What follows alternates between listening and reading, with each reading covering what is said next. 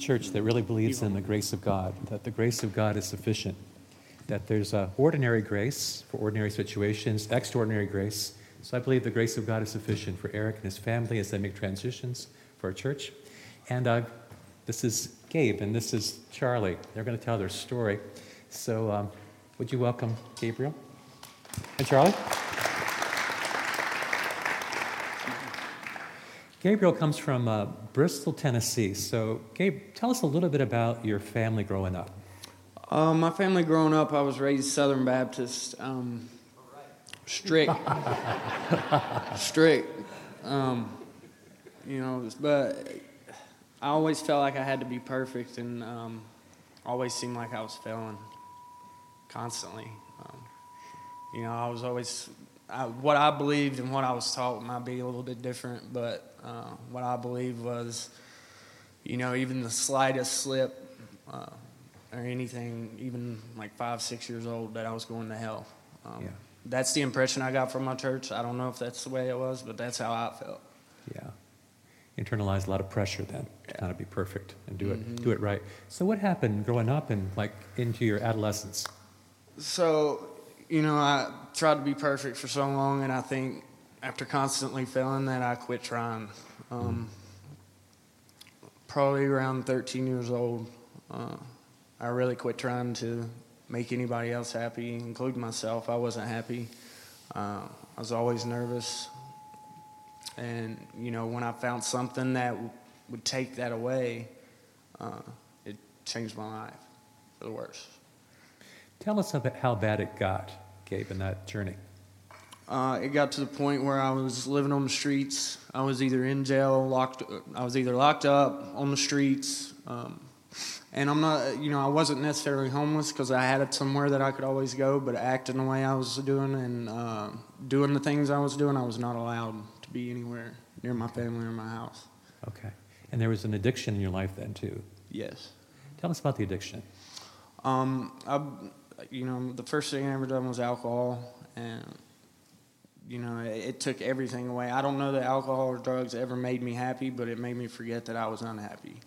Um, I don't know how to explain it, uh, but I couldn't get enough of anything. Um, when I was about 17, I started using uh, methamphetamine every day, and it turned me, it made me evil. Um, I destroyed everybody's life that was in my path. Mm. Um, you know, my mom and my grandma are angels and mm-hmm. would give me anything, and still, you know, to this day, I don't know why, but uh, they still love me. And, you know, it, it's hard for me to get over some of the things that I've done to my family. Yeah. You experienced the unconditional love of God through them. Yeah. Tell us about the journey out now. How did you get free? So the journey out has been a long journey. Um, so I, like, I don't know. First time I went into rehab, I was 18. I'm 29 now. Um, I've been in, I don't know, 25, 30. I've been in six since I've been in Maryland, just in three years. Um, but April of last year, I uh, I was laying in my apartment um, dying, throwing up blood. I just had surgery and removing my teeth. Um, and, you know, it, it had gotten to the point where I was ready to die. You know, I, I'd been at that point before, but I wasn't able, you know, I wasn't doing anything about it. Um, you know, I had a lot of people step into my life and, you know, kind of wake me up. And, you know, uh, I don't have any relatives up here, but these people are my family. Mm-hmm. Um, That's awesome. So, you know, I, I was given the option either get help or, you know, just done. And yeah. I chose to get help. I moved into a sober house April 17th last year. And now I manage that sober house. And I'm allowed to help people that, you know, are in the, were in the same position that I was in. So, what does this guy mean beside you? Everything. um, you know, I, I'd, I'd come to the Frederick Rescue Mission in 2015, and, you know, we had a little mishap. and you know I had to go back home.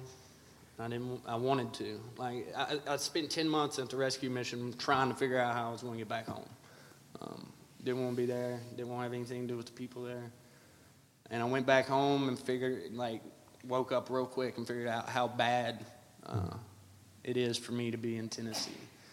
So, the same person that uh, kind of ended it up here the first time bought me a bus ticket and got me back up here. And, um, you know, I've relapsed since I graduated the Frederick Rescue Mission, but, you know, I've learned so much Mm. Uh, about myself and about God. The perception of God I have now is a whole lot different than what I grew up as. Mhm. Um, you know, it, it's just it's amazing uh, how you can move so far away, and immediately you have all these people that love you and care about what you're doing and uh, how you are. He's a pursuing, persevering God who loves you. Charlie, what does uh, Gabe mean to you? Well, easy. In the last three years, when I first met Gabriel, he wouldn't, he wouldn't do anything. But when I took him out to lunch, he, he'd grunt at me, wouldn't give me any conversation. Um, I often wondered if he ever was uh, going to finally open up and kind of break his own shell there a little bit. Hmm. Uh, that did happen. A lot of perseverance, in spite of us, I guess. we've had our we've had our differences. Gabriel uh, is part of our family, very much part of our family. My my children and at work. This is his work family, and his friends are here. Uh, people look very much look up to him. He's uh, his energies are incredible. He's a great worker and, and uh, has a lot of responsibility. He does work with us. Um, I'm really proud of Gabriel. I'm proud of his, his accomplishments. I'm proud of what he's doing, what he's going to do. Gabriel goes to a meeting, uh, Change Life Recovery, almost every night and speaks. So he's really an advocate for uh, what he's dealing with. He's not just talking about it, he's out there doing it Yes. and giving back to the people. Yeah. And uh, that makes me really proud. Um, we talk, if I don't see him, we talk on the phone almost every day. He's like a son, Hmm. and we've accepted him in our family. Yes. And we all, I think I can speak for everybody at work or at home, we love him very much. Can the church give a little glory, praise, and glory to God for his deliverance? Thank you, David. Awesome. Charlie. Thank you. Good.